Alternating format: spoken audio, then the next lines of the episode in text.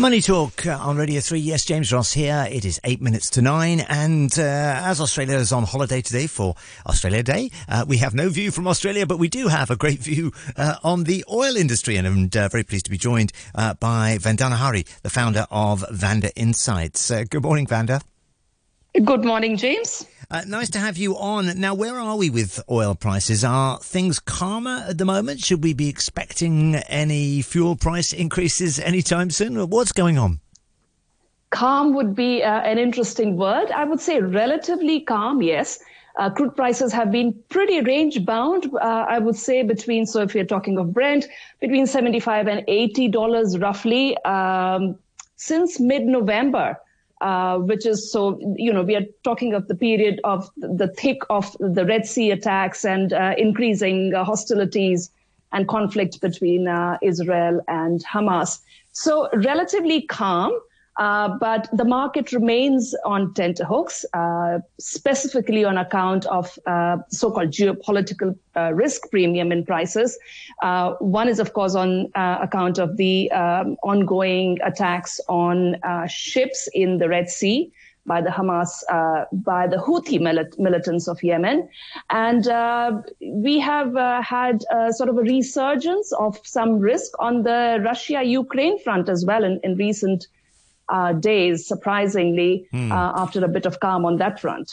Now, on the Red Sea attacks, is that because specifically tankers are being endangered, or is it that the you know the tankers have to go round the Horn of Africa now, and it takes longer? I'm, I'm not quite sure. How does that exactly link to the oil price? Um, yeah. You know, You're not the only one, James. Uh, it is slightly hard uh, for the market to, to, to decipher because um, let's keep in mind the important fact that uh, supply volumes from the Middle East you know, accounts for a third of the global oil supply, have not been impacted at all. Production is normal. Uh, they're loading the oil onto, onto ships normally. Now, as you mentioned, what has changed is that ships that would have uh, gone through the Bab al Mandab Strait next to Yemen and uh, essentially the Red Sea, which is the shortest route uh, sort of between the west of Suez and the east of Suez, you know, connecting Asian and Middle Eastern markets to Europe and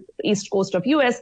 That short route is now basically uh, has become dangerous. So yes, indeed, uh, oil tankers, LNG vessels, uh, a lot of them are being diverted across the um, the southern tip of Africa, Cape of Good Hope, so essentially, tanker that has caused uh, more demand on tankers. Obviously, tanker freight rates have spiked, but that is so that means the delivered price of oil and gas rises for the consumer, but the price of oil as such um, has not gone up.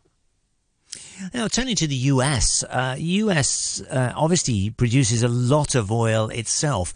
Uh, you know, is it self-sufficient now, and, and what impact does that um, have on world oil prices?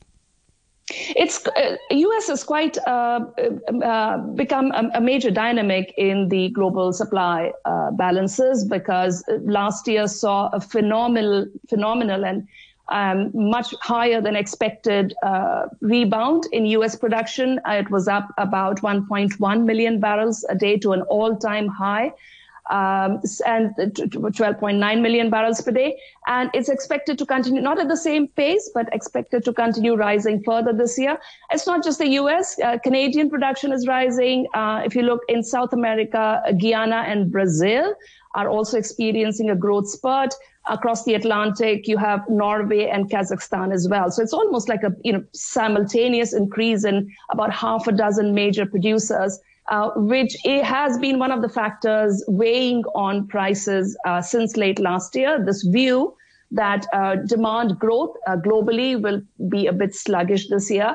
And on the other hand, you have uh, quite ample new supplies coming on stream. So does does that mitigate the risk? You know, all these com- countries around the world are, ma- major producers now of oil. You know, back a couple of decades, all I ever used to hear was that OPEC was squeezing uh, production, and and that had a big direct impact. Does OPEC have quite so much effect now? So I would say until uh, OPEC and OPEC plus the larger alliance uh, is uh, officially in place, formally in place, it's not disbanded, uh, it does have a huge potential to influence prices, no doubt about that. Uh, it controls about 40% of global oil supply.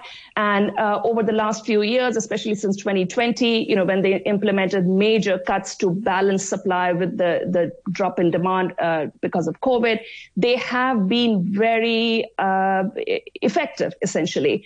What has changed la- is uh, through last year, there appear to be more cracks uh, in the alliance. It is essentially getting harder for them to uh, continue tightening the belts, to continue reducing output, and you know especially when that doesn't pay off you know so you don't see a commensurate uh, jump in crude prices it becomes harder for them to uh, to maintain discipline as well. So uh, it's a wait and see on opec plus. Uh, they have uh, in, instituted deeper cuts for the first quarter of this year. It was slightly unusual because the market would ex- have expected them to send much more bullish signals by saying that we are going to cut cut deeper for the rest of 2024 they haven't haven't done that. Just very quickly, are we going to see uh, oil prices above the $100 uh, um, mark again anytime soon? Short answer, James, no, I don't think so. Uh, that is not my base case. Of course, you know, with two two major wars uh, ongoing, you know, you can never say it won't happen. It's impossible. It's improbable, I would say. So. Well, uh, let's uh, let's look with interest, uh, as ever, our, our expert on uh, the oil industry, Vandana Hari, who is the founder of Vanda Insights. Thanks very much, uh, Vanda. Have a great weekend. Um,